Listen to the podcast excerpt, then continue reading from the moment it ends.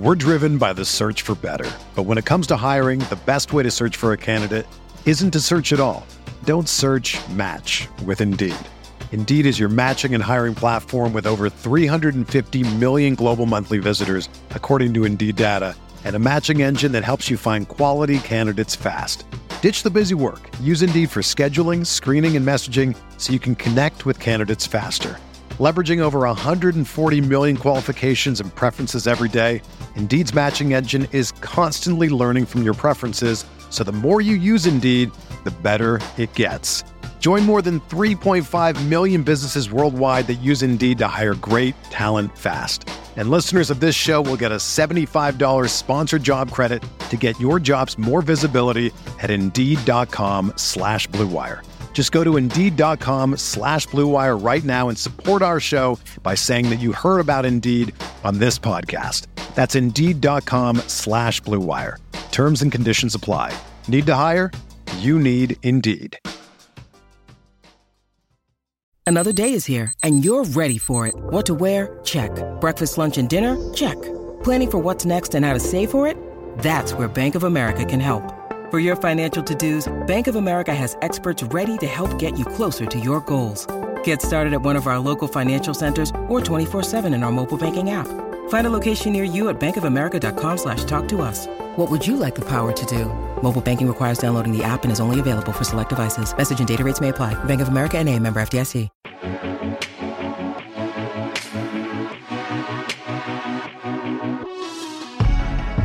What's going on, everybody? Welcome back to the Week 17 edition of the DFS OGs podcast right here on rotogrinders.com. I am your host, Chris Beermakers fan Prince, joined as always each and every week by my boys, my fellow OGs, Head Chopper and Notorious Chop. Let's start with you, buddy.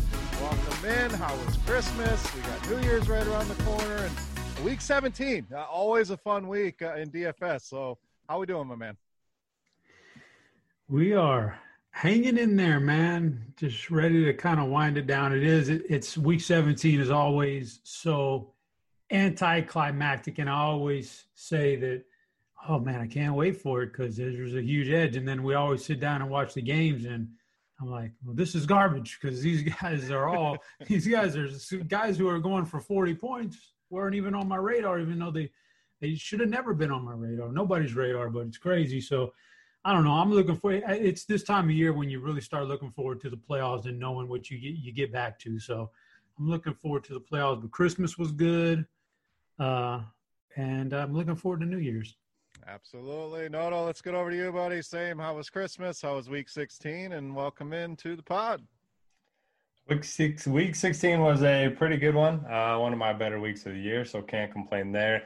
Uh, Christmas, a lot of fun. Uh, we always do mimosas in the morning, and that turned into shots by uh, you know 12, and uh, we were asleep by like 7 p.m. So uh, nice. pretty good day overall, um, and a pretty good week of NFL. So uh, excited for the new year.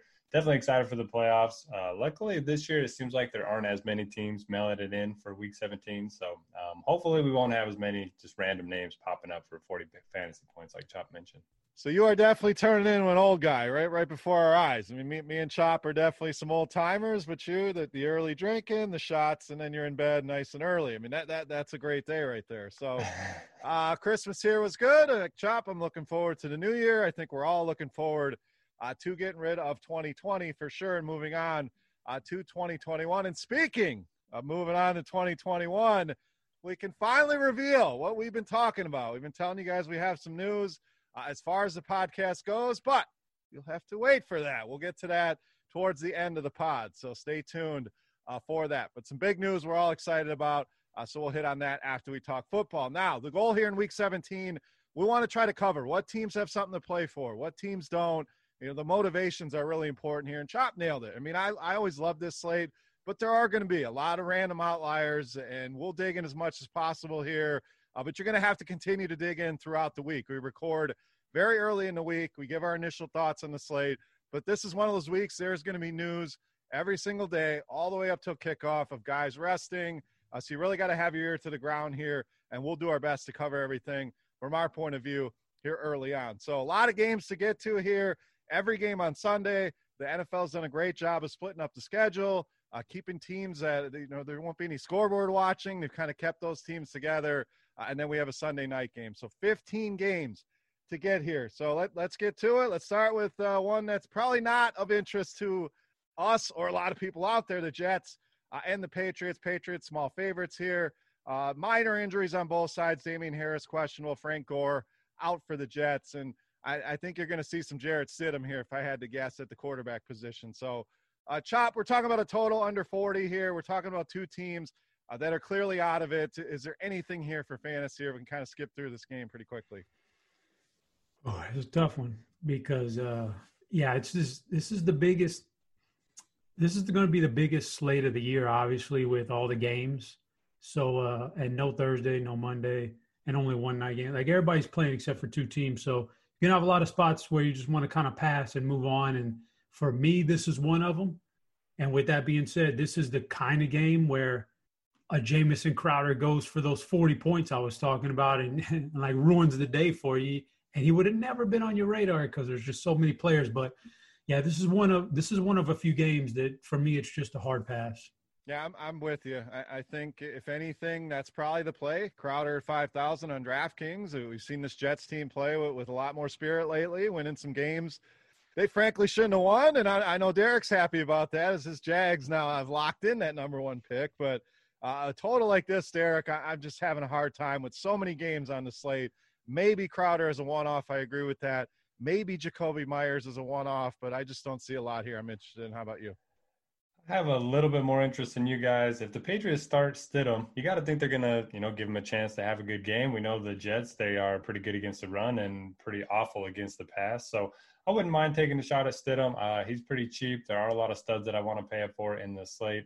Uh, don't mind pairing him up with Meyers. Um, and then, yeah, I like the Jamison Crowder call. Look, the Jets, they've won the last two games. It's been pretty impressive. And now they're locked into the number two pick. So they might as well go for three in a row against a divisional uh, rival. So I like Crowder. He's cheap.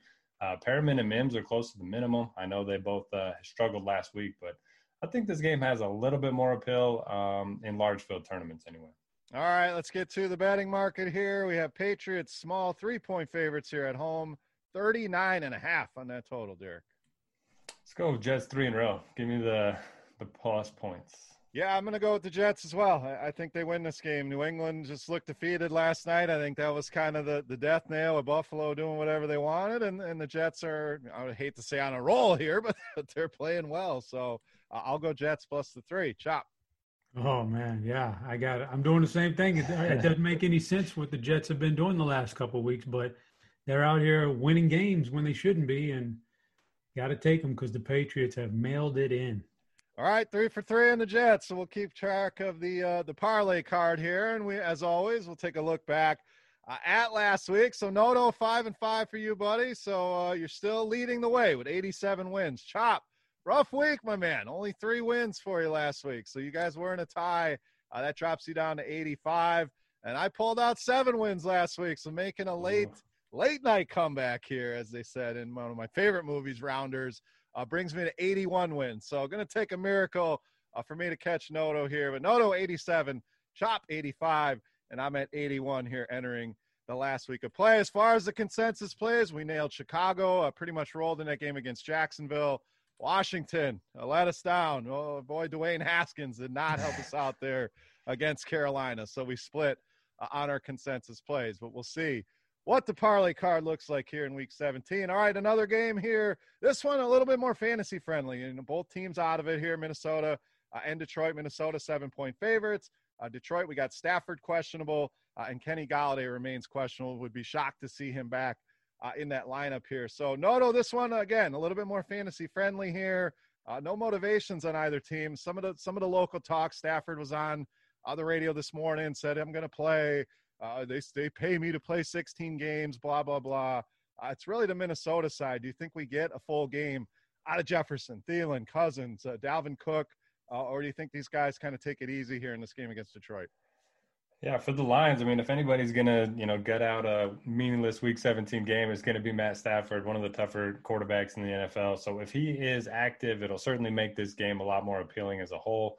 Um, Got to think Kenny Golladay is going to be out again. So uh, if Stafford is under center, I'll have some interest in Marvin Jones. I'll have some interest in Hockenson. Uh, and I think it makes the Minnesota side a little bit more interesting as well because uh, the game would have more shootout potential.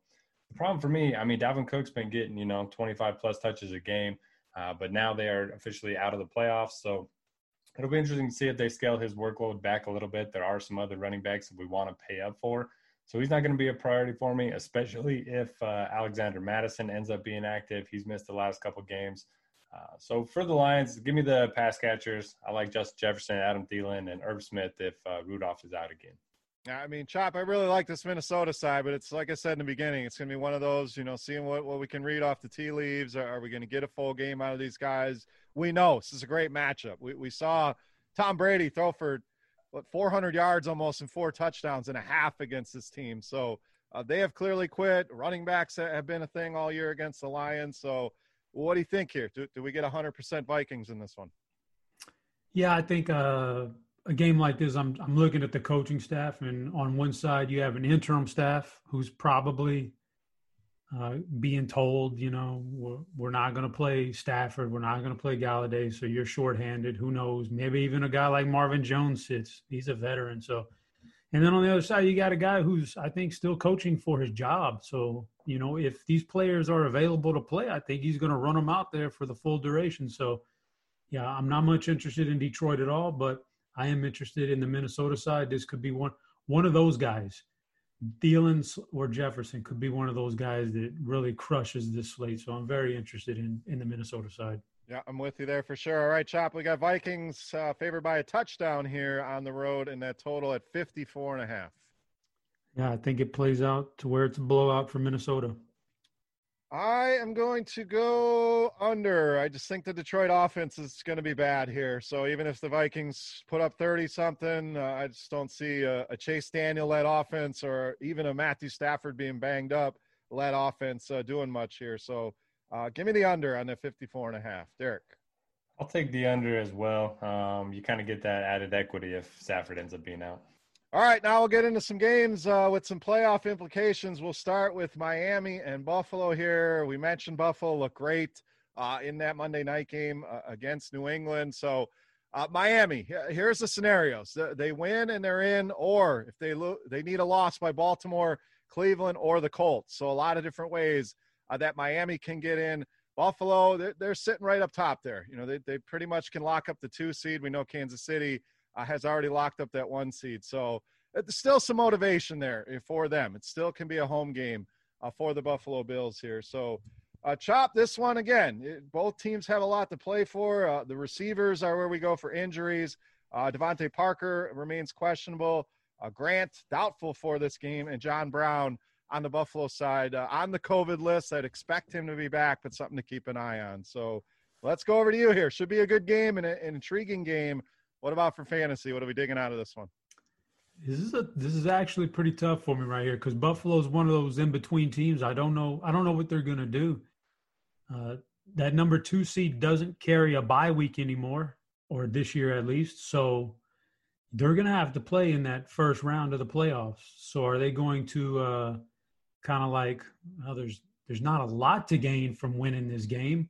So are we only going to see one half out of some of these guys and and then get ready for that playoff game, or are we going to see a full game and and try to push for that number two seed, even though it doesn't really mean as much this year with the no bye week? So I'm kind of torn on buff on the Buffalo side, and uh, I think they really, you know, I, I, hate chasing points like Diggs. He's, he's he's done real well this year, but boy, that was a monster game on Monday Night Football this past week. I don't know if he's going to do that back to back. I know he's capable of it, but it's just the NFL. Things things level out. So I don't know what to do with the Buffalo side. And the Miami side is okay for like a Myles Gaskin had his blow up game. He's all right. The receivers and tight ends don't interest me a whole lot with uh with Tua there. Maybe Gesicki is the guy. He seems to be the guy. Not interested in Tua as much. So Gaskin and Gesicki on that side and the Bill side, I'm totally I don't know, man. They, they're throwing me a curveball right now. Yeah, I mean, one thing to keep in mind, I mean, they're sitting in the two spot now. Pittsburgh has the same record behind them. We're, we're going to talk about the Steelers here shortly, but they've already announced Ben Roethlisberger is not going to play. Uh, Mike Tomlin said, we're still going to play. We may be missing a few guys, but that's the team that they're tied with uh, for that two spot. So, yes, there's no bye, but it, it's still not home field throughout, but home field until you get to Kansas City. So I still think there's some importance there. But if, if Pittsburgh is mailing it in, you know, then then you could see a situation where maybe you only get a half uh, out of these Buffalo guys. You know, they see Pittsburgh uh, is losing, then there's no motivation to continue playing. They're still locked in uh, to that two seed. So I kind of share some of that skepticism, and, and it would be Gaskin for me. I don't have a ton of interest uh, in the Miami pass catchers. Tua uh, just hasn't shown a ceiling. I mean, they had to bring in the relief pitcher. Uh, Fitzpatrick, who we've talked about, it just makes them a better team. I don't know what their plan is for the playoffs, but uh, Tua's just not getting it done through the air. So pretty much Gaskin uh, for me here, Noto. What about yourself? Uh, yeah, Buffalo. I mean, I was mad when the Tampa Bay Rays started this, uh, you know, trend where they brought in an opener and then uh, had their starter play, and that's pretty much what the Dolphins are doing right now with Tua. Uh, if he gets off to a bad start, bring in Fitz to win the game. Um, you know, his some of his magic late games was just incredible. That throw he made when he got hit in the face uh, last week against the Raiders was awesome. Unbelievable. Unbelievable. Um, I like Mike Gesicki a little bit. He's only 4,200. Um, he's been pretty good with both guys under center. And then Gaskin, like you guys mentioned, had 19 opportunities last week, 169 yards and two touchdowns. Uh, he did play on 40 snaps. Kind of think that'll go up this week in his second week back. And then the Bills side, yeah, I'm worried about them. Um, and you just have to look at the line to, you know, kind of think where everyone else is as well. The Dolphins are favored in Buffalo. Uh, that wouldn't be the case if the Bills needed to win this game. So I will probably not be playing anyone from Buffalo. All right, Noto, we got Buffalo minus four and a half, 47 and a half on the total. All right, so I'm seeing Miami favored in a couple spots, but uh, if we get in the four and a half, give me Miami. I'm going to go Miami as well. So uh, the lines are going to change from what, what, we're giving you here, no doubt. So uh, maybe there's some insider news on the Bills, but uh, as of now, I'll take the four and a half here with the Dolphins. Chop. Yep, we gotta gotta go with those Dolphin points. That's that's too much uh, value right there. Uh, so I'm going with the Dolphins. All right, next game we have the Ravens and the Bengals. Uh, injury wise, looks like just Tyler Boyd uh, remaining questionable on the Cincinnati side. And, and Baltimore, uh, very simple. You win and you're in. If not, uh, you need a Cleveland or an Indianapolis loss to get you into the playoffs. And we know uh, the Bengals have been out of playoff contention pretty much since day one, but uh, they continue to play well. I mean, that, that game in Houston, that, that's the stack that you needed in DFS in week 16. So, uh, Noto, let's go to you here. The Ravens, big favorites. They should roll. So, is this a week you have Lamar at the top of your ranks? Are we looking at those running backs? So, we've finally seen uh, some Hollywood Browns start to emerge here. We know Andrews is in play every week. So, a lot of options on that Ravens side. But let's not forget Cincinnati. They're, they're playing well. They're putting up points. Uh, they're just, just a lot of confidence with this team right now. So, uh, break it down here Ravens, Bengals. If the Bengals can put up some points this week, this game has some serious uh, shootout potential because, like you mentioned, uh, the Ravens they need to win, so uh, they're going to have all the mo- motivation in the world. Lamar Jackson averaging 29 fantasy points over his last four games, so he looks like he's officially back. Uh, he's my favorite quarterback play of the week. I got to think he has the highest floor of anybody uh, in play this week, and I like pairing him up with Marquise Brown or Mark Andrews in tournaments. You can always play uh, Jackson just by himself as well. Uh, Mark Ingram inactive for the second straight week, but uh, it's kind of been a 50 50 split between J.K. Dobbins and Gus Edwards. So I will save those guys for the playoffs, especially in the 15 game slate. And then on Cincinnati side, if Tyler Boyd's out, I'll go right back to Tee Higgins. Um, he just looks so good. And, and the Ravens have a lot of big names in their secondary, but they have been beatable through the air over the last month. So I like Tee Higgins quite a bit. And Giovani Bernard, 26 and 23 touches over the last two games, 42 fantasy points during that stretch. I have a hard time clicking you know veteran names on teams with nothing to play for in week 17 but if he's going to get the work he's at least interesting i love clicking his name just to see that mustache uh, on his draftkings profile i mean that, that thing is awesome but i agree price up to 5400 i mean he was 48 last week i believe so uh, a tougher buy this week here in a, in a much tougher matchup obviously but I agree on Tee Higgins. Uh, the guy looks great, continues to get targets and get it done. Uh, still only 5,000. We always joke about AJ Green but he did see seven targets, Chop. I, know you, you've written him off, but 3,900 here uh, on AJ Green. But we know that this is a Ravens uh, onslaught. So again, is it Lamar's, the running backs, the pass catchers, or a little bit of everything? Oh boy, that's another tough one. Uh, obviously, Baltimore, you play all those those main guys. Uh, you know, J.K. Dobbins, you know, Gus Edwards, J.K. Dobbins, pick one. You can Lamar, Marquise, Andrews. It's pretty self-explanatory. It's a Cincy side. You gotta, you gotta kind of think about can they move the ball on on a very motivated Baltimore team? You know, this isn't the Houston Texans or so. I don't know. It's uh, I guess I go back to Tee Higgins though, and uh, Giovani Bernard's fine. You know, Baltimore did I did see Marlon Humphreys laying on the ground there in that game this past weekend. So if he's banged up or doesn't hurt, that certainly certainly hurts their that's their best secondary guy. Period. So that could be that could be a factor right there. And uh, there's a piece of me that thinks that you know we're all on these teams so far that should roll because they're so motivated, but that doesn't always happen. And a, a team like Cincinnati always comes in and make and makes for a real tough fight against this Baltimore team like that, a team like Cincinnati. Every week 17 comes out and makes it really, really interesting. So maybe that's the case this year. Yeah, I agree. Uh, and let's go to the betting market here. Ravens minus 13, uh, 45 total. I'm going to lock in the Bengals here. I, I agree. I think they're playing uh, extremely well. They have nothing to lose. And uh, a game at home, I think they do make it difficult here. So, not to say I don't have interest in the Ravens. I, I certainly do. But uh, give me Cincinnati plus the 13. Chop, what do you got? Yeah, I think it's uh I think it's a good game. I think it's I think it's the 13 is a is about a little bit too much, so I'm I'm taking the Bengals too. Derek. Oh, I can't have a three leg parlay already. Uh, my hot take of the week: Baltimore covers the over by themselves. Wow, Wow, that I mean that's that's 45 point 46 points for the Ravens. I, I like it. So uh, clearly taking the over there for Noto. All right, let's move on. We talked about Pittsburgh. Uh, they are next up here, going to Cleveland.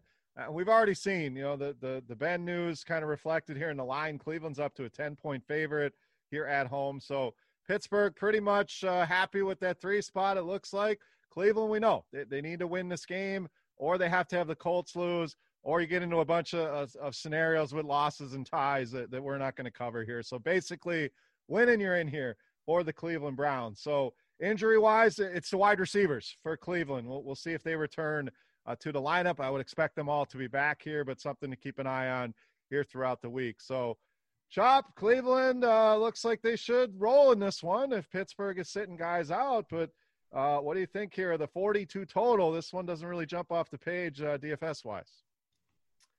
Yeah, the only thing I I have any interest in in this game is that Cleveland backfield, and that's it. I don't think Pittsburgh musters any offense at all, and I don't think Cleveland has any desire or or need to pass the ball at all. So give me a bunch of Chubb and a little bit of Kareem Hunt. All right, Derek, let's get over to you. Pretty much agree with Chop. I like the Browns' running game, and you compare them up with the defense. Uh, you know, they're playing at home against a backup quarterback, so I like that. Um, as for the Steelers, I mean, I know it's easy to just say fade them, but if we get news that like they're resting a couple of their running backs or a couple of their receivers, you know, maybe there's a, a value piece or two that you can plug in. That's where I'm at. I, I think if say, you know Diontae Johnson sits, or you know two of those guys sit, obviously, you know a Claypool will come into play, or uh, a backup running back, like you said, Cleveland. Uh, definitely the running backs interest me. I, I don't know how much I want to have a, a Mayfield and the receivers, but uh, Chubb Hunt certainly in play here. So uh, pretty much on the same page with you guys there. Derek, we got Cleveland minus 10, like I mentioned, and that total sitting at 42 and a half. Oh, that's tough. Uh, give me the under. I'm going to go Pittsburgh here. I, I don't think they sit everybody out. So it's still a, a very good defensive team. I, I don't think they're just going to roll over and let Cleveland put 50 on them. So I, I'll I'll take Pittsburgh even even with Mason Rudolph here. Uh, and this is a isn't this a rematch of the, the helmet throwing incident, isn't it?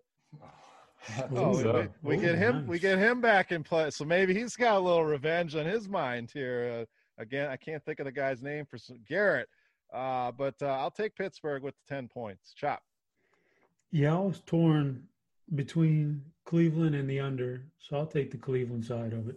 All right, let's move on to Chops, Dallas Cowboys, and a big game here. The, the winner of this one, if Philly can take out Washington, the winner of this game uh, somehow wins the division. So uh, that is the Sunday night game. So the both of these teams uh, squarely in play here. No major injuries here outside of Evan Engram uh, being listed as questionable. So, Chop, we'll get to you in a minute here. Uh, somehow your team is still alive for the playoffs. But, uh, Derek, let's go to you. This is another one of those kind of ugly games, middling totals. I'm more interested in the Dallas side. The receivers seem a little bit too cheap. Uh, we saw Zeke return to the lineup and kind of dominate carries, which I was surprised Tony Pollard wasn't more involved. But uh, the receivers really where I'm looking here uh, for the Cowboys. What do you got here, Dallas and the Giants? You know, I'm so glad the NFL started flexing these games because we used to have these, uh, you know, games that could mean something, but that didn't end up meaning something because the morning games went a certain way or whatever it may be. But now, uh, pretty much any game that could mean something does mean something. So uh, it's nice. Uh, these teams are both going to go all out. Agree with you. I do like the Dallas side uh, quite a bit in this one. We've seen, um, you know, Andy Dalton look reasonable, and uh, Zeke Elliott actually looked pretty good last week. He should have 20 plus touches in this one. He's 6,400. Uh, the Giants 23rd in DVP against running backs. I know that's a pretty old stat, but I'll take my chances with Zeke in a must-win game, and don't mind going to uh, Michael Gallup. He's looked really good uh, with Andy Dalton under center. He actually leads the team in targets um, over the last few weeks. If James Bradberry is going to be on Amari Cooper, I think uh, targets could funnel towards the other guys, and uh, maybe even look at Dalton Schultz at 3K on DraftKings. Giants side have a little bit interest in the receivers, especially if Golden Tate's out again. You know, Sterling Shepard, Darius Slayton, they're both pretty cheap. Uh, Cowboys have been pretty good against tight ends, so uh, not a ton of interest in Evan Engram, but I think it's a good game. All right, Chop, let's go to you. Like I said, your Cowboys still in the running here, so uh, you're our Cowboys expert. Is it a Zeke game? Is it a receiver game? Uh, and then what are you doing on the Giants side? Oh man, I don't think I don't think it's going to be a Zeke game. I don't think it's been a Zeke game all year long. So I'm not going that route. I think the uh, if they get there, it's it's because one or two of the wide receivers gets hot and gets. I mean, that's what that's been there like uh, winning format here in recent uh, weeks is uh, the receiving game. One of them or two of them get hot and they and they come through. So I'm going that route. I think I think one of them has a good game. Amari's going to draw the tougher matchup. So, you know, it would say either Gallup or CeeDee Lamb gets there, but I'm I'm not on Elliott. And uh, the Giants just don't look good on offense. So, and the Cowboys were terrible on defense early, but it's kind of leveled out a little bit. I know they're still bad, but they're not like historically bad like they looked like earlier in the year. So the Giants have looked terrible on offense recently, and I just don't know if that turns around this week. So I'm not super interested in those guys on the Giants side. It's tough to say that, but against the Dallas defense, but I'm not interested in them. So I'm on the Cowboys wide receivers, and the rest of it's kind of like very bland to me. Yeah, pretty much with you. Uh, the Lambs, the Gallups are cheap. Uh, Cooper, even in a tough matchup, under 6K. I, I, don't really have a ton of interest in the Giants either. Those receivers are cheap. Maybe if you're stacking Dallas, which I, am not going to do, maybe there's a run it back there, but uh, pretty much all Dallas here for me. And Chop, I got to ask, who, who is the hated rival as a Cowboys fan? I know we're more into fantasy, kind of lose some of that fandom, but as a Cowboys fan, what what team do you hate the most? You know, it it always kind of it changes with with uh, the decades and the times. It it's always different. So right now, without a doubt, is Philadelphia. Okay, and I'm glad you said that because is it going to be hard for you to cheer on the Eagles here, or is it just a matter of hey, they win and my team's in the playoffs? So how, is that difficult for you? Oh no, this is so easy. This is such an easy cheer this week because uh, not only would we love Philly to win so we can get in the playoffs if we were to win this Giants game? But also, you get to rub it in their face that they screwed themselves on a higher draft pick by winning that last game. It's just like double. It's just like double the whammy on them. I would absolutely love Philly. I'm so rooting so hard for Philly. It's a triple whammy because you can be like, "Thanks for getting us in the playoffs." I mean, they, yep. they got you in there. So uh, yeah, just just wondering. As a Packer fan, I can't cheer for the Bears ever, but if this was the scenario, uh, I guess I would have to to do it. So, uh, betting wise, chop, we got Dallas minus two and a half here on the road, total at 45. Oh, yeah, man, I tell you what, I I screwed myself last week when I did that hedge, that life hedge. Trying to get I, cute. I did, but uh, I lost the bet. But I, I won in, in real life. So I'm going to do that again. I'm going Giants here because you know what? I'm either going to hit this game on the spread or, or my Cowboys are going to have a shot at the playoffs. So I'm going Giants. You got that million. You can buy yourself a win here betting on the Giants. But I'm going to go on the other side here. I, I do think Dallas is the, the much better team, even in a road game here. Uh, I'll lay that two and a half and go with the Cowboys. Uh, Derek, what do you got? Yeah, I'll ride the momentum. Giants have lost three in a row. Cowboys have won three in a row. Give me Dallas. All right, let's move on to Atlanta and Tampa Bay. We know Atlanta clearly out of things. Uh, Tampa Bay squarely in things. Really not much uh, movement here for the Tampa Bay Bucks. So, uh, but a, a fantasy friendly game here. We got a 50 and a half point total here. Uh, Tampa's clinched that spot. So again, no motivation for them. So about a seven point favorite here. Uh, Julio Jones remains questionable. We've talked about it week in, week out uh, for them shutting him down. They say if he's able to play, he's going to play. I don't see him out there, but something to keep an eye on. Uh, and then Ronald Jones on the Tampa side, uh, still on the COVID 19 list as of this recording. So, uh, Chop, this one, I mean, two, two teams that are kind of heading opposite directions here. Tampa Bay just cruised in that game against Detroit, like we talked about. Uh, what do you got here in week 17? Falcons, Buccaneers. Uh, I think the Falcons are in play because I, I don't see why, you know, you've been losing, you've been out of the playoffs, and you're still running Matt Ryan and Calvin Ridley out there. So I think at the very least we get Matt Ryan, Calvin Ridley, and even some Hayden Hurst. So I think we're still in play with Atlanta in that passing game. Uh, it's Tampa you got to worry about. I certainly wouldn't be playing Tom Brady. I don't think I would play Ronald Jones or Leonard Fournette, regardless of the scenario if one of them were to sit out or not. But the Mike Evans, I think, is still in play, even a Chris Godwin, because last week they were up by, I don't know how many points in that fourth quarter, and Tom Brady had been on the sidelines for a quarter already, and they were still throwing the ball to Mike Evans.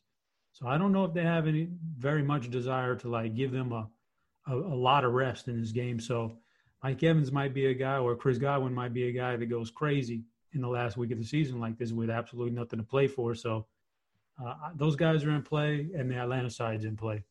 Now Tampa, real quick, I'm looking at the, the numbers here, and they, if they win, they secure the, the five spot, which would be a matchup with Dallas or Washington or the Giants, whoever it may be. So maybe a little bit more motivation there to, to get this one done uh, and, and, to lock that game in. If they're even thinking that far ahead, you got to think every team in the NFC that's the matchup they want, playing the NFC East winner. So uh, a win would get them that five seed uh, in that cake matchup. So uh, motivation maybe, but I'm kind of with you. I, I, think they go on cruise control here uh, in this one. So Atlanta, agree. You know Ridley's been a monster without Julio. If Julio's back, uh, people may hesitate coming off the injury. Uh, so I do have some interest in some of those Atlanta receivers. The running backs, I'm out on. Our boy Chop Gurley is on the bench now. Uh, we've seen Ito Smith kind of take over. So that's too in flux for me. Derek, let's go to you here. Falcons, Buccaneers. I would be surprised if Julio plays this week, but they are saying there is a chance. So uh, you never know what NFL coaches are going to do. Uh, but if he is out, yeah, you mentioned it, Calvin Ridley. In seven games without Julio, he's averaged 11 targets, 114 yards, and 23 fantasy points per contest. He's pretty much a guy I would look to play for the Falcons. You know, Russell Gage has had a couple good games. Hayden Hurst has shown a little bit uh, signs of life, but for me, it's just going to be Ridley. And agree with you guys on the Tampa side. You know, I like the passing attack. You know, Tom Brady looked really good. He's actually top 32 fantasy points four times this season. Only a couple quarterbacks have done that. Uh, and I do like Mike Evans quite a bit, but he's up to 7,500 now. Um, you know, all these guys were in the 5Ks, you know, a week or two ago, and now uh, Godwin 66, Antonio's 55. So it's getting tougher to stack them. And plus, you still have, you know, the inconsistency week to week. So probably not going to have a ton of exposure there. Uh, I'm fine with Fournette if Jones is out again, but – even though I like the Buccaneers offense as a whole, I just don't know how much exposure I'll get to it. All right, Noto, we got Buccaneers minus six and a half here at home, 50 and a half on the total. I think Tampa takes care of business. Give me the, yeah, give me the favorite. I'm taking the Bucks as well. I like what Atlanta's been doing. They've been playing hard. They, have each and every week they went into Kansas City and played well, but uh, I think Tampa wins this one by double digits. I'll agree and go with Tampa Bay. Chop. I think Atlanta gives them a heck of a fight here and maybe even pulls the upset. And so, I mean, I think Tampa really turned it off last week in the second half. I think they kind of are still going to go into this game on cruise control. And Atlanta's been playing better, so I'll take Atlanta. All right, you're listening to the DFS OGs podcast here on Roto Grinders. We move on to the four o'clock window. A nice balance of games here. So uh, we'll start out with my Green Bay Packers fighting for that number one seed, but got to go to Chicago on the road and get it done here. So very simple for Green Bay. They win, they lock in that one seed, which is super valuable this year uh, with the seven playoff teams and only one bye week.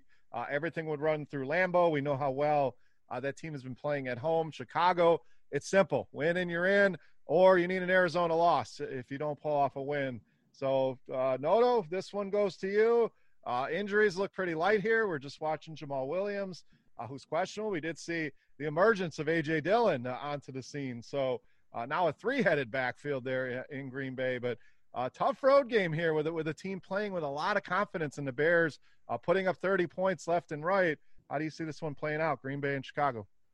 Yeah, love, love, love this game. I do think Green Bay is going to be able to put up a lot of points. Uh, they seem to do that in any matchup. So even if it's on the road and in a tough matchup, I like them to put up points, but they are expensive. Uh, Davante Adams, probably the guy you want to pay up for if you are paying up for anyone on the Packers side. He has 15 touchdowns in his last 10 games, and you know Rodgers just looks to him so often. Anytime they get down near the red zone, uh, you know Aaron Jones, like you mentioned, I mean he's fine. There are going to be those weeks where he breaks out, but uh, with Jamaal Williams potentially back, AJ Dillon. I mean, that guy was built uh, to run in the snow, and uh, him trying to do the Lambeau leap was pretty good. Uh, I don't know if you guys saw that. Couldn't oh, quite yeah. make he it. needed a little bit of a boost, but he, he got up there. Yeah, thankful for his teammate. He would have went over two on the Lambeau leaps, but uh, yeah. So I like uh, Davante Adams. Opposite side, love everyone uh, for the Bears. You know they're going to be going all out to win this game. Trubisky's looks pretty decent. He's still cheap. David Montgomery, at least 20 fantasy points in five straight games. He has 58 touches over the last two weeks. He's going to be involved in the running game, the passing game, uh, and he just put up a big game against them uh, a few weeks back. So love David Montgomery. I think he's still too cheap. Uh, he's only 7,700. He's getting the workload of like a 9K running back and good matchup. So like him. And then if you are playing the passing game, obviously you're going to go to Allen Robinson. He had a pretty nice game against Packers a few weeks back as well. Yeah, I love Montgomery in the spot. Uh, you know, the worry is Green Bay gets up big, it, it kind of takes him out of the game, but he can be involved uh, in the passing game as well. But uh, was very good against this team, like you mentioned. I think it was back in Week 12. So uh, just continues to get it done, and the price continues to stay where it's at. So uh, chop a lot of different ways you can go in this game. So uh, some of your favorites, maybe some guys you're staying away from, Green Bay and Chicago. Yeah, what a great game here, man, with two motivated teams. I like to see it. That's what you like to see here.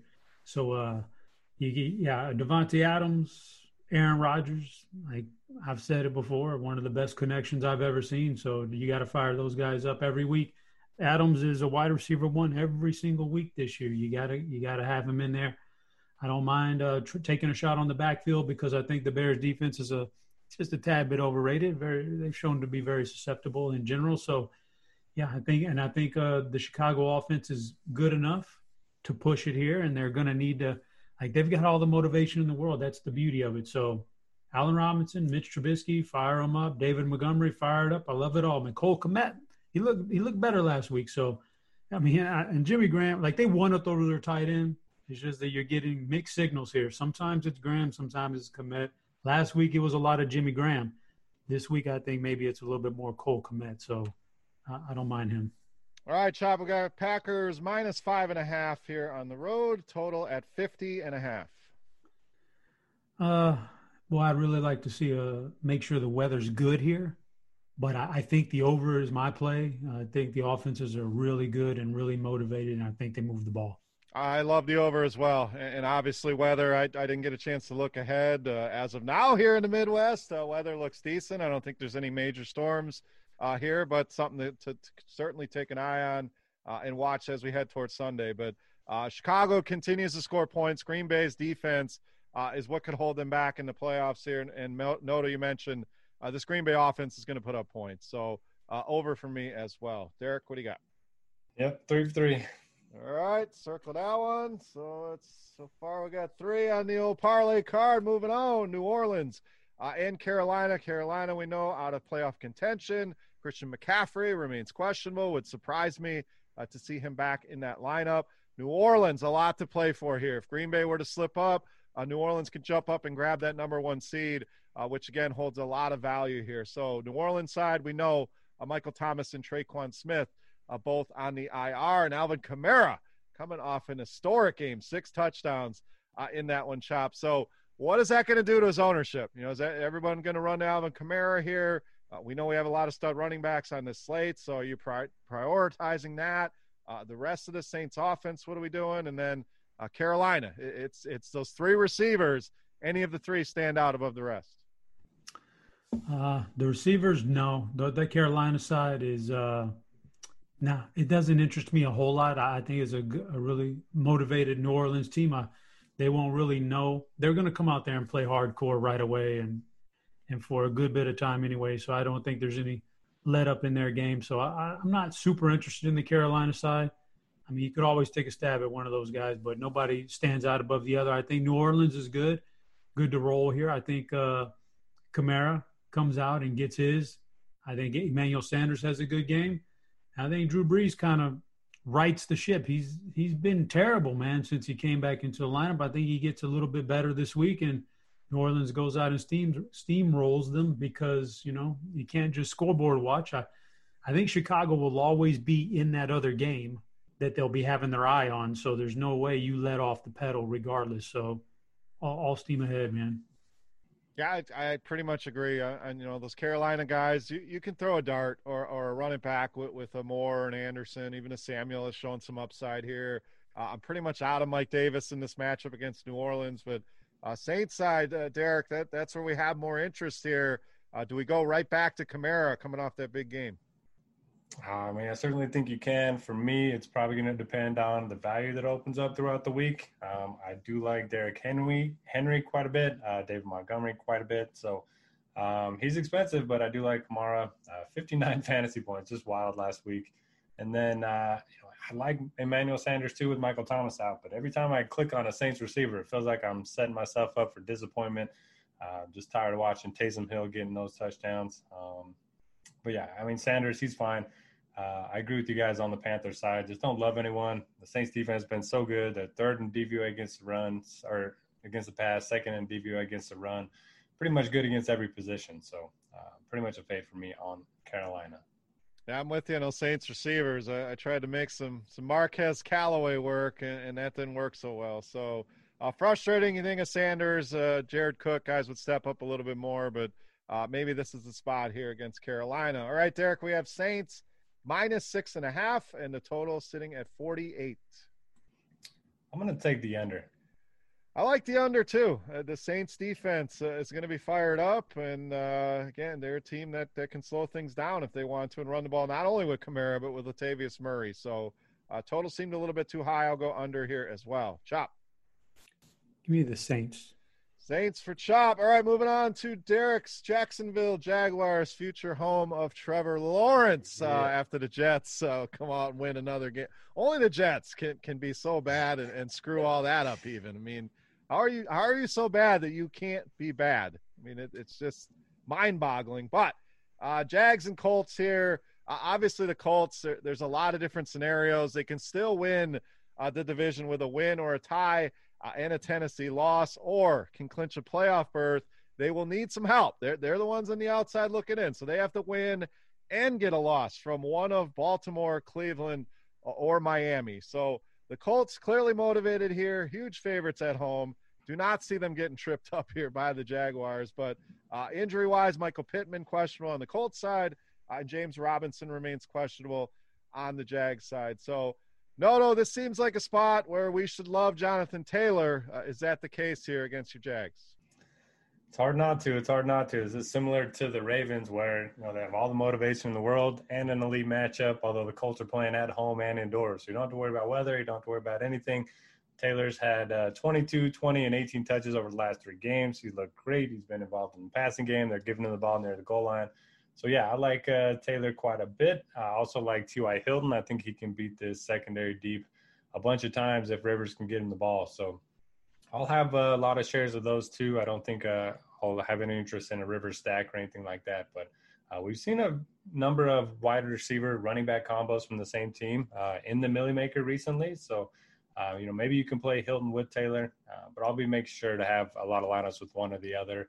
Jag side, I mean, it's the most excited I've been for the Jags in years. So uh, I certainly was happy that they didn't mess it up last week. there was a point in the first quarter where I was getting a little bit nervous. They looked pretty good against the Bears, but uh, they ended up uh, getting smoked. So that was nice. And as far as this week, I don't think you need to play anyone. Uh, Dare Ogunbowale ended up having a pretty nice game uh, in James Robinson's absence, but I just don't think we're going to need it. You know, maybe DJ Chark, maybe Laviska Shenault, but I just don't see the need for it in this slate. Yeah, I mean they're loaded up at pass catcher. You get a quarterback in there, and uh, we'll see. They need some work on the defensive side of the ball as well. But uh, uh, Trevor Lawrence, a good start to any rebuild. Chop, same question for you. I, I know you've had your hesitations on Jonathan Taylor. Uh, is this uh, all systems go? Do we worry about Nyheim Hines? Do we worry uh, about a blowout? Uh, where do you come out here on Jonathan Taylor and the rest of this Colts offense?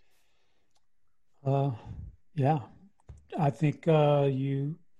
I think they all belong in your player pool, and uh, my favorite is Jonathan Taylor. But man, they just ride the hot hand, man, more than any other team I've seen this year. So you always got to be careful. That's why Hines always stays in the player pool. But yeah, I'm with I'm with Derek as far as I think they roll. I don't think they roll up on Jacksonville. Jacksonville's done. They know what they've got in front of them. They need this loss, and they're not even going to try. Or uh, you know, relatively speaking, in the NFL, everybody tries, but when a coach pulls the plug on it and and then they put in the the backups, you know, there's nothing you can do about it. So I think the Colts roll. All those pieces on offense are fine. Jacksonville doesn't interest me at all because I, I don't know if we see a full game out of any James Robinson, any of them. They're not even that good anyway. and then you get this factored in. But uh, I saw, I saw, uh, yeah, Dan Dan Bach tweeted something out this week about how he'd like to see as a Jackson. He's a Jacksonville fan, also notorious. He'd like to see uh, them snag Lawrence, and then with that next pick, snag Kyle Pitts. Boy, that would be one hell of a duo to grab in the first round, man. That would that'd be instant offense in Jacksonville next year. Yeah, the, the future's bright. I mean, you got to be excited about it. We'll, we'll see what if Trevor Lawrence is excited about coming to Jacksonville, but uh, uh, good to have that locked in here in Week 17. All right, Chop, we have the Colts, big favorites as we'd expect. Number sitting at 14 and a half, and the total at 49 and a half. I think the Colts roll them. I think you get a spirited effort here out of the Jags. Uh, they can't blow the number one pick, so they really have nothing to lose here. And I just see a scenario: Indy gets up big, uh, kind of lets off the gas, and we saw it last week with Pittsburgh. Indy was up huge, and not to say they let off the gas, but uh, I think Jacksonville uh, makes a run here at the end. So give me the 14 and a half. No, no. I'll take the over, thanks to you know some late garbage time touchdowns from the Jaguars.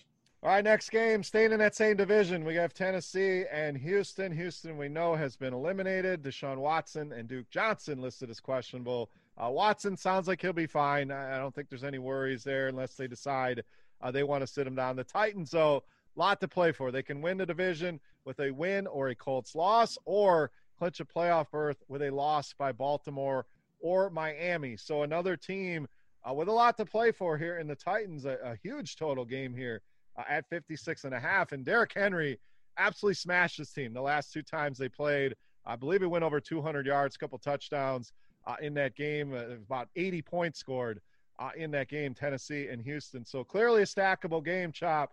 Uh, Derrick Henry's got to be right at the top of the running back list this week. So you have to refresh what you just said on that. Is there a possibility that Tennessee could be sitting there uh, after the first quarter of this game and look up and see that they've already clinched. Is that a possibility? So Baltimore loss or Miami loss? Uh, Miami. those teams are in the early, early window. window. Yes, they are. So let me let me double check that. That's what I got. But yeah, that, that's what it looks like. Yeah, things like that throw me off because you know if they if if they look up and they get the word down from the press box that they've clinched, I don't think you'll see 30 carries out of Derrick Henry. So I, I'm very leery on that. But yeah, we'll get the, we'll double check that. I'm sure we'll have all that stuff by game time. But uh, you know, otherwise, yeah, it's full system to go on Derrick Henry and AJ Brown and Corey Davis. You fire them up, uh, a team that needs to win, and and uh, against this defense, who I, I appreciate JJ Watt coming out and saying what he said about being a professional, but they're just not good, and they're just not going to be able to contain this offense if this offense keeps their first stringers out there for three quarters. So fire all those guys up on the Houston side. Hmm, there's a piece of me that thinks that Deshaun and uh, the receivers here come out and play well and and uh, really push the issue to try to knock off Tennessee and be the spoiler. I can see that. And then you know it was a nice motivating speech from JJ. So that's there. That's there, man. So I think I think they're in play. And David Johnson, if you look up and we scratch Duke Johnson again, and we scratch uh, uh, another running back, and he gets all the carries, he's in play. Any any running back is going to get that volume is in play. So, but uh, my preference here would be Deshaun and, and Cooks on the other side. Yeah, I mean, I I looked at the scenarios again, and that that's the scenario. So they win, they win the division. Indy loses, they win the division, or uh, Ravens or Miami loss uh, clinches a berth. So you're right. That that's something to, to keep an eye on, and obviously you have to plan in advance for that. So Baltimore should cruise here, but Miami, it's not a given that they're gonna yeah. they're gonna go in and beat Buffalo. So yeah, I'll, um, I'll, I'll throw this out there too you know, and this is man, I hate doing this during football because I like sitting down watching the red zone. I don't want to have to tinker after that noon lock, right? But in a week like this, and man, if you look and and you're seeing uh, you know, the the Titans, you see that they've clinched after those noon games, and you've right. got a chance to get Henry out of your lineup. Gee, by all means, get him out and do and go Aaron Jones or something crazy like that. Yeah, I don't hate it. I mean, that that's the Miami games, what you're going to want to keep an eye on. I mean, it would shock me. I mean, we picked Cincinnati, or some of us picked Cincinnati. Uh, to see them win that game, I, I think they can compete. But uh, again, it would, wouldn't surprise me to see Buffalo just just beat Miami and eliminate them. So, uh, good call there, Chop. So let's get to the bet. No, we got to get over to Derek here, Tennessee and Houston. I'm glad we're covering all the different angles because this is the week more than any where you know it just matters about motivation and all that stuff more than any other. Uh, I like the idea of you know playing Henry and leaving the hundred dollars uh, in your lineup at least on DraftKings. Then you can just pivot right to Kamara um, if the Titans don't end up having a lot to play for. But if they do, uh, it's hard not to like Henry. Titans bottom five in pretty much every rushing category so far this season, and Tennessee great offensive line don't mind Brown. Uh, Corey Davis put up a snowflake for me in the snow last week. Uh, put up a goose egg. That was pretty bad. I think that was the first time I played him all season too. Um, so that so was you're you're the guy. You're, the, you're the, the, the it, Corey yeah. Davis. Was, all right, stay stay away here. I, I think he can bounce back here. Yeah, I think he bounced back. Uh, and I love the Texans. If uh, Watson's out there, you got to think, yeah, they'll play the role role of spoiler. And David Johnson, if Duke is out again, 27 and 32 fantasy points the last two weeks. Typically, we see these veteran running backs, you know, uh, trail downwards toward the end of the season, but he has uh, got a pep in his step. He looks pretty good out there. So don't mind going to Dave Johnson. Brandin Cooks, Keke Coutee, Uh, and this is finally the week Jordan Akins gets a touchdown. Oh, old Stonehand's going to reel one in, huh? I mean, as good as Tennessee's offense is, the defense is equally as bad. So you, you always want some exposure – uh, to that other offense. So I agree. David Johnson looked good. You know, we, we kind of wrote him off, but uh, maybe those few weeks off kind of refreshed him and uh, a lot of interest here in this entire game. But uh, as far as Tennessee, I love that call, Chop, watching Miami and Baltimore, the teams you're going to want to keep an eye on there uh, in that early window. All right, Derek, we have Titans minus seven and a half here on the road. And the, I believe the highest total we have on the board here, 56 and a half. Yeah, you get the hook. You get a home team uh, in the division rivalry. Give me the uh, Texans. I am going. I hate going over on the highest total, but uh, I think we get some fireworks in this game. I, I mentioned the last one almost hit 80, so I, will go over to 56 and a half. Chop. Give me Houston here. All right, next game Chargers and Chiefs. Uh, this one's very simple. The Chargers are out of it, the Chiefs are locked in, and the spread kind of reflects that we're going to get uh, Chad Henne and the rest of the backups here uh, for the Kansas City Chiefs. So, uh, Chargers actually favored by three and a half here uh, going into Kansas City. So, uh, injuries we got Keenan Allen questionable, Hunter Henry on the COVID 19 list. We'll see if he returns. and then Casey, you're going to have to keep an eye on it. Clyde Edwards Helaire doubtful. Uh, Sammy Watkins questionable, but uh, would shock me to see any of these guys uh, even touch the field. Maybe they're out there uh, for a little bit, but uh, you got to think that this is a scenario where these guys all sit. So, Derek, it's a question of do we have interest in Chad Henne and, and some of these backups here uh, in this system? Can they do enough to be of interest uh, in DFS. And then the Chargers, been a great season by Justin Herbert and company. The wins aren't aren't certainly aren't there, but the the fantasy points, the stats have been good. So, uh, your thoughts here, Chargers and Chiefs.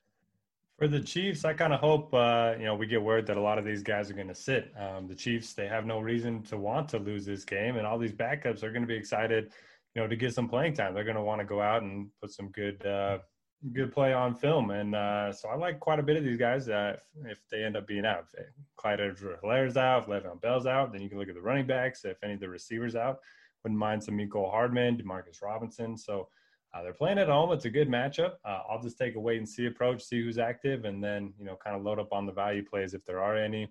Chargers side, yeah, I mean they could be fighting for uh, their head coach, uh, give him a fighting chance of keeping his job. We talked about it a little bit the last couple weeks, but if they win this, that's four in a row, um, and they'll end with a pretty decent record, even though it should be a lot better. Uh, I just don't know who I want to target here. Um, if Keenan Allen's out, the passing attack becomes a little bit more interesting, but Austin Ekeler, I mean, he's in a three-way timeshare at this point, and uh, he's kind of getting bailed out by receptions and touchdowns. And if those don't come this week, then it does worry me a little bit at his price point. Yeah, I agree completely. The, the Chiefs, I think there's going to be a lot of value, so it's just keeping an eye on who's in, who's out. Uh, even a guy like Byron Pringle, uh, a guy that has flashed in spots, uh, I really like here. Uh, it's a question of can we can we trust and can we play Chad Henne at 5100? The Charger side it's going to be as simple for me as seeing who's in and who's out on the Chiefs defense. And not to say they have any, you know, outside of Jones, there's not a lot of studs on that defense. Uh, maybe the Honey Badger you still put in that that category, but uh, the Chargers will be a wait and see here as well to see what kind of defense uh, they're going up against. So, Chop, uh, Chiefs backups, yes or no, and then uh, Charger side of things, what are we doing there? Uh, Chiefs backups, the only you know, like you said, the receivers. I'm looking at the receivers. If we get Tyreek and Sammy out of this game and Kelce out of this game, then yeah, guys like Pringle and Hardman definitely move up on my radar. But don't want the running backs, and I don't want Chad Henne if he's the guy. So uh, just the receivers. I'm looking for some scratches. Otherwise, I don't want any part of that. The Chargers, man, they just haven't. The, Herbert's not looked good for a couple weeks in a row now. Um, yeah, like you said, I'm curious on the defense. Are they going to rest some guys? If so, the you know Herbert could slice right through them. But then you got to wonder about his receivers and who's going to be active right there. So again, that's going to be a tough one. Uh, but uh, my lean right now is right now my lean is Jalen Guyton and Tyron Johnson as Herbert's number one and number two in this game. So that's that's the way I'm going right now. And like Derek said, it's a Ekeler gets bailed out because of the receptions, but he's not the workhorse there. So I don't think I want him in this game. Yeah, I mean, when Kalen Ballage is getting carries, that, that's no good. So uh, I, I like those Chargers receivers you named, though. That Johnson kid, I think, has some serious potential. Guyton, uh, we know, is a big play waiting to happen. So uh, don't hate those calls at all. All right, Chop, we got Chargers minus three and a half here, uh, road favorites, 44 on that total. Um, they just had to throw that little hook in there. But uh, yeah, I really think uh, Kansas City. Oh man, tough part is they get a bye week, so maybe Andy wants to go out there and get them a good, nice first half, and they run up a big score in the first half. I don't know. So I'm going to take the Chargers, I guess. I'm going to go the over here uh, for you know for what you just said. I mean, you could still see a few series of this guy, even if not. I, I still think Kansas City offense can score some points. You know, even it's, if it's Darrel Williams or Darwin Thompson. Uh, Henne is not new to to this game, so I think there can be enough points in this game that, to cruise by that 44. Derek, wasn't sure where I was going to land, but Beer, you made a good case. Give me the over. All right, moving on. Two games or two teams that are out of it here: the Raiders and the Broncos. Uh, Raiders small favorites here, heading to Denver. Uh, no injuries outside of Philip Lindsay, who was placed on IR. So, uh, Chop, this one goes to you. These these teams won't appear on any of the the playoff articles, things like that. But we have a big total here. We have a close spread. Uh, we have a Raiders offense that, that has been good in spots. You know, guys like Nelson Agholor, uh, Darren Waller putting up numbers. So uh, this game uh, interests me a lot more so on the Raiders side of things. But uh, what do you see in here, Raiders and Broncos? Yeah, having been eliminated last week and in, in the way they were, the Raiders, I would think that the people would think the tendency is that they're just going to kind of mail it in this week. But they're seven and eight, and I don't know why, but there is something to finishing a season like 500 or better rather than seven and nine. I, I think there's something to that, and they they really want to do that. And the coach is a motivating coach, and so I think we see a pretty good game out of the Raiders. So I like Carr, like Jacobs, like Agholor and Waller. I'll, I'll go with all those guys. They're fine. And then I think Denver's still, you know, fighting for getting better. Just, just they're playing to get better. That's what they've done for most of the year. And so Drew Lock, Jerry Jeudy, I think they're fine. Noah Fant. I will not be playing Melvin Gordon again. I can pass on that guy, but I, I like Drew Lock in, those in those two big pass catchers. And in fact, even though Jerry Jeudy's had a really disappointing year, I think he may he may break out here in this game. Yeah, he really has. I, I, had higher expectations for him, especially with Sutton out. You thought he would kind of emerge there, but it was really Tim Patrick who who kind of emerged on the scene uh, and put up the numbers here. So, uh, Derek, uh, let's go over to you. Same questions. I'm interested in the Raiders' offense. Talk me off the ledge here. Oh man, uh, yeah, I like the Raiders' offense, but uh, I'm still mad that Josh Jacobs slid down at the one yard line. Um, all I needed was that touchdown in my my Saturday slate to have a, a really nice day, and uh, uh, slid down. Ended up kicking the field goal, then they end up losing. So a little bit of justice there. I was uh, I was kind of happy to see them lose after that. But um, I mean, 6,200. We've been paying 7K plus for him. It's a great matchup. Denver's 25th in DVOA against the run. So I like that. And I believe Denver's still without their top four or five cornerbacks. So it could be a good spot to go to Nelson Agholor. You can always play Darren Waller as well. Denver side, uh, I kind of agree with you guys. I mean, Melvin Gordon's going to get the work, but I have more interest in the passing game. So, uh, yeah, give me Patrick, a little bit of Jeudy, and a little bit of Noah Fant. All right, Noto, we got Raiders minus two, 50 and a half on the total. I'll take, yeah, I, I like Chop's uh, eight and eight argument. Give me the Raiders. I'm going Raiders as well. I mean, Gruden doesn't want to be the, the Jeff Fisher, the old seven and nine. That's a good call. So I like the Raiders in DFS. I, I like them here minus the two. Chop, what do you got? He's, I'm trying to make up ground on Noto, and he's still in my, still in my thunder, man. I mean, I like the Raiders too, so I, I can't I can't not go Raiders. All right, two games left here to, to make up that ground. We'll go to a, a, an interesting one here. Cardinals Rams, very simple. Whoever wins is in the playoff. The problem is the quarterback position for these two teams. We know Kyler Murray uh, questionable, uh, Hopkins questionable as well, uh, but the Rams will be without Jared Goff. So, Chop, my question is, who in the hell is John Wolford? I mean, this this is their starter. You're a college football expert, so give us a little scouting report there. Uh, we know the running backs, uh, Darrell Henderson, doubtful for this one. Uh, Cam Akers may return here, but he's questionable as well. But uh, Chop, I'm going to start with you here. Just just give me something here in John Wolford because I saw that name. I'm pretty plugged in. I, a lot of dynasty leagues, things like that. Uh, this guy, I, uh, I'm scratching my head. I don't even know who this guy is. Uh, you know, without doing a quick Google search, I'm going to say that uh, this was the, uh, I think the Wake Forest quarterback for a while. I'll do know. the Google search here. do the Google search. Make sure I got the right guy, but uh, I think he was a Wake Forest quarterback. And if that's the case, I didn't think he was that great in college, but I keep hearing the, the AAF thing. So maybe he did really well in the AAF for a while. But uh, you know what? Jared Goff wasn't that good.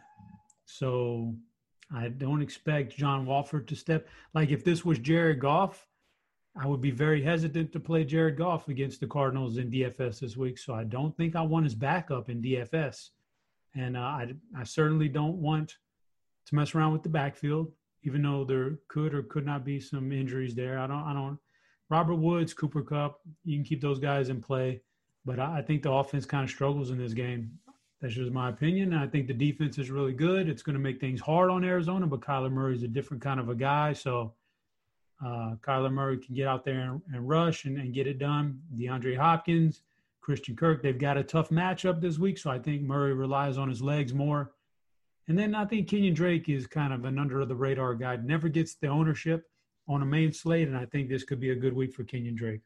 Wake Forest Chop, you nailed it here for for old John Wolford, and led the AAF in passing touchdowns. So uh, didn't get ton into the AAF. I guess that's why I never heard of this guy, but put some decent numbers on the board in college. But I agree. Uh, if this was Goff, I don't want to play him. So I'm definitely not, uh, even at a discount, playing playing John Wolford here. So Derek, let's go to you here. Uh, it should be a fun game to watch, but how much exposure do we want in our DFS lineups?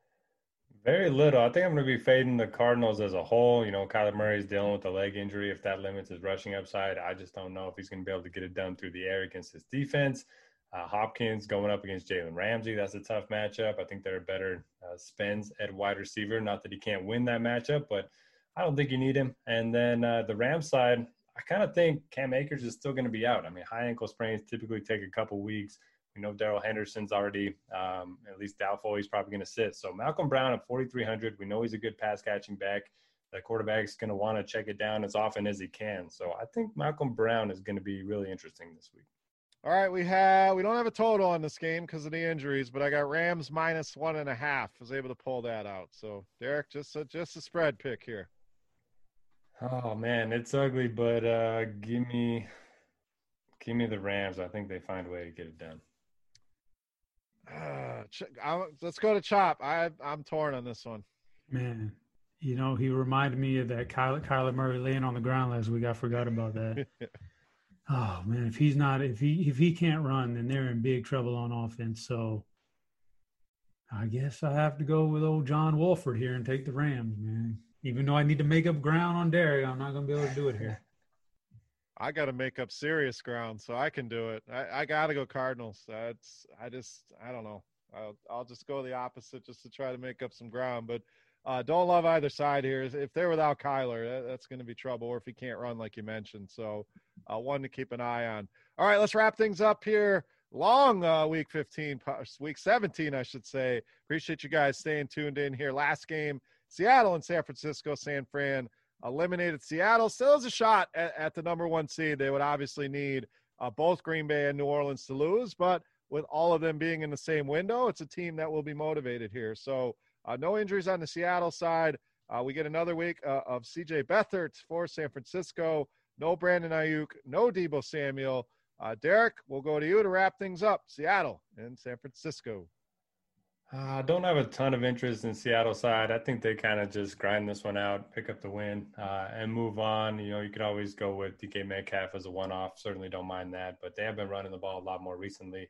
Niners side, um, if Mostert, I think Mostert's out already, but Jeff Wilson Jr. looked great last week. Um, I'll go right back to the well if he's end up, you know, going to be low owned, uh, even in a tough matchup against the Seahawks. And then you can beat him through the air. So if you want to take a few shots on Brandon Aiyuk, George Kittle, don't mind that. Uh, you're accurate on Mostert. He is on the IR. Brandon Aiyuk is out, so they're they're down oh. a couple pass catchers. So you're you're down to Kendrick Bourne, Ricky James, uh, Richie James, George Kittle. We'll see if he plays, but uh, I'm basically with you. I don't have a ton of interest in this game. Uh, I do like some Jeff Wilson, more so on FanDuel, uh, just for that touchdown upside. But he certainly looked good uh, in that game against Arizona. Chop, wrap us up here. Week 17, Seattle, San Francisco. Yeah, if they're gonna, if, if we get word that they're gonna up Kittle snap counts a little bit, I have interest in Kittle as the as the only pass catcher there left that's even viable for me. And Jeff Wilson looked good, like you guys said, but it is kind of a tough matchup. So, but Wilson, Kittle are the two guys on that side I could see. On the flip side, curious about what how Seattle treats this. Their real motivation here, I don't know. So, uh, but just because these guys are so explosive, DK Metcalf is always going to be there. So Metcalf and Chris Carson are the two guys I'm I'm targeting on Seattle. All right, last betting pick here, Chop. Seattle minus five and a half, total at 46. Yeah, just because uh, they're at home and I know they really want to win a division game like this, I'll take San Francisco. I will go the under in this game. Uh, it's kind of a middling total, but uh, I think this one could be ugly. I'll go under 46. Derek. I'll go Seattle. So we have three different. All right. So as far as the betting card, I have us down for the Raiders minus two, the over in the Green Bay Chicago game, over 50 and a half. Uh, Miami. Now that one we'll see. We're, we're getting different lines. We have it Miami plus four and a half. So if you can grab that do that. And the Jets plus three at New England. So one, two, three, four teamer for the old parlay card this week. And that will wrap up week 17, guys. Final thoughts here on football. We obviously have some news. We'll get to that here momentarily, but let's wrap up uh, week 17 with, with any, you know, if you got a stack, a favorite play, give it. If not, uh, just a kind of a final thought here on the slate. Derek, we'll start with you. Uh, my thoughts would be the expensive guys in your lineups. Make sure they have something to play for. You can always find value on the teams that have nothing to play for. Keep your uh, eye on the news throughout the week. A lot of what we said in this pod will probably change over the next uh, four or five days. So uh, definitely keep an eye on that. And uh, yeah, thanks for joining us throughout the season. And are we going to do a playoff pod? We are. That that that's some breaking news. We, we got a couple of announcements. So we will be doing uh, a couple playoff pods. I, I, think the first two weeks of the playoffs, it kind of gets dicey after that. Not as much to talk about. Uh, and I know there's there's some showdown videos and things like that that we will do or Chop will do uh, when we get to the the NFC AFC championships. But first two rounds of the playoffs, the OGs got your back. We'll be here breaking everything down. So yes, we have that to look forward to. Chop, final thoughts on the football here, week 17. Yeah, I like to target guys who have something to play for, and that, and that that's going to make up the majority of my rosters. But yeah, there's going to be crazy players that have absurd point totals this week. So you've got to be you've got to be open to rostering some really weird names. Just keep your ears open to see who sits and who doesn't. But yeah, you you've got to keep those guys on your radar.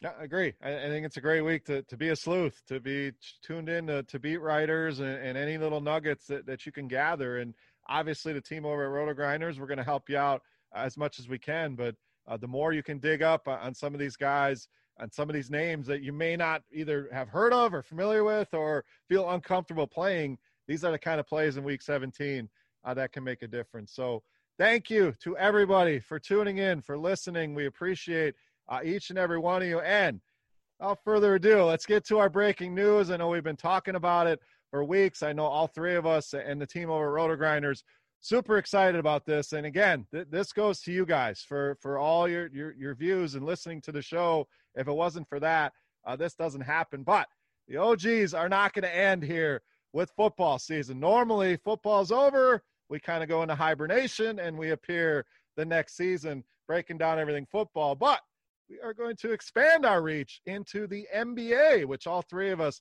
very big fans of and, and play a ton. I know Derek's very involved, uh, Chop as well in the projections at Roto Grinders. Well, we are going to do a little invasion of Grinders Live, and that's right. We're going to have OG's night every Wednesday night on Roto Grinders starting next Wednesday, January 6th. We will be doing a one hour show breaking down the NBA for that night slate. So I know all of us very excited about this. Can't wait to, to continue working with these guys, two of my favorites uh, in the industry. But uh, stay tuned for that January 6th and following every Wednesday night, breaking down NBA. Dean, slide over. The OGs are taking over that Wednesday night spot. So, guys, uh, anything you want to hit on that before we get out of here for week 17? Chop. I'm I'm I'm stoked, man, uh, that we get to do some NBA, and uh, we get to we get to do it together. You know, number one, it's just is always great to uh, pick y'all's brain. And Derek, Derek writes like one of the best NBA articles every day out there. So we get to pick his brain that one once a week, every every week on the Grinders Live.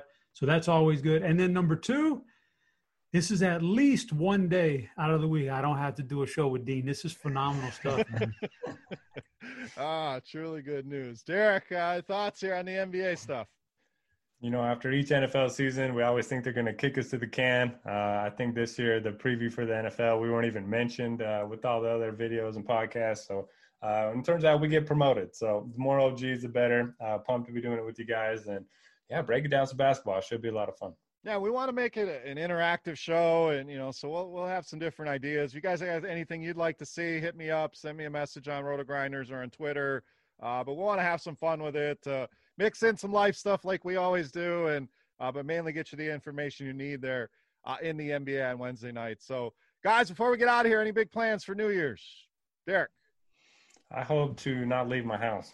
But besides mimosa shots and in bed by seven, I mean that that sounds like a good day. But uh, yeah, I, I, think I'm in the same boat. Uh, probably hang out with the kids. Uh, the kids, uh, we got them this uh, VR thing. It's what the hell's that thing called? The Quest Two. I'm telling you, man, this, I never have done any VR. This, this thing's pretty impressive. Now, there was one that had a roller coaster, and your boys started getting nauseous. So stay away from the roller coasters. But some of the other stuff was pretty cool. So hang out, play that, uh, play some Nintendo Switch, and uh, ring in 2021. Chop, what's the big plans for the new year? Oh, we we've picked up some fireworks already. Uh, we'll do some fireworks with the kids here at the house, and uh, and that's about it. We're not gonna go anywhere or do anything crazy, but yeah, plan to enjoy a nice little peaceful evening of uh, some early fireworks here in San Antonio. All right, don't pull a Jason Pierre-Paul on his Oh, chop. man, you, no you need, way. You need them digits, man. no chance that's happening need, to me. need them digits. So uh, keep those intact. But uh, I just want to say again, thank you to you guys. Uh, without the listeners uh, and your feedback and listen to the show, uh, that doesn't happen. So you you guys carried the show. We have fun every week, getting on here talking football and looking forward to doing some playoff talk. Always fun talking playoff football. And again, Roto Grinders every Wednesday night, 5:30 to 6:30, starting Wednesday, January 6th. So for Notorious, for Head Shopper, I am Beer, saying salut. Happy New Year to everybody, everybody out there. Best of luck this week, and we'll see you right back here next week. Thank you for listening, guys.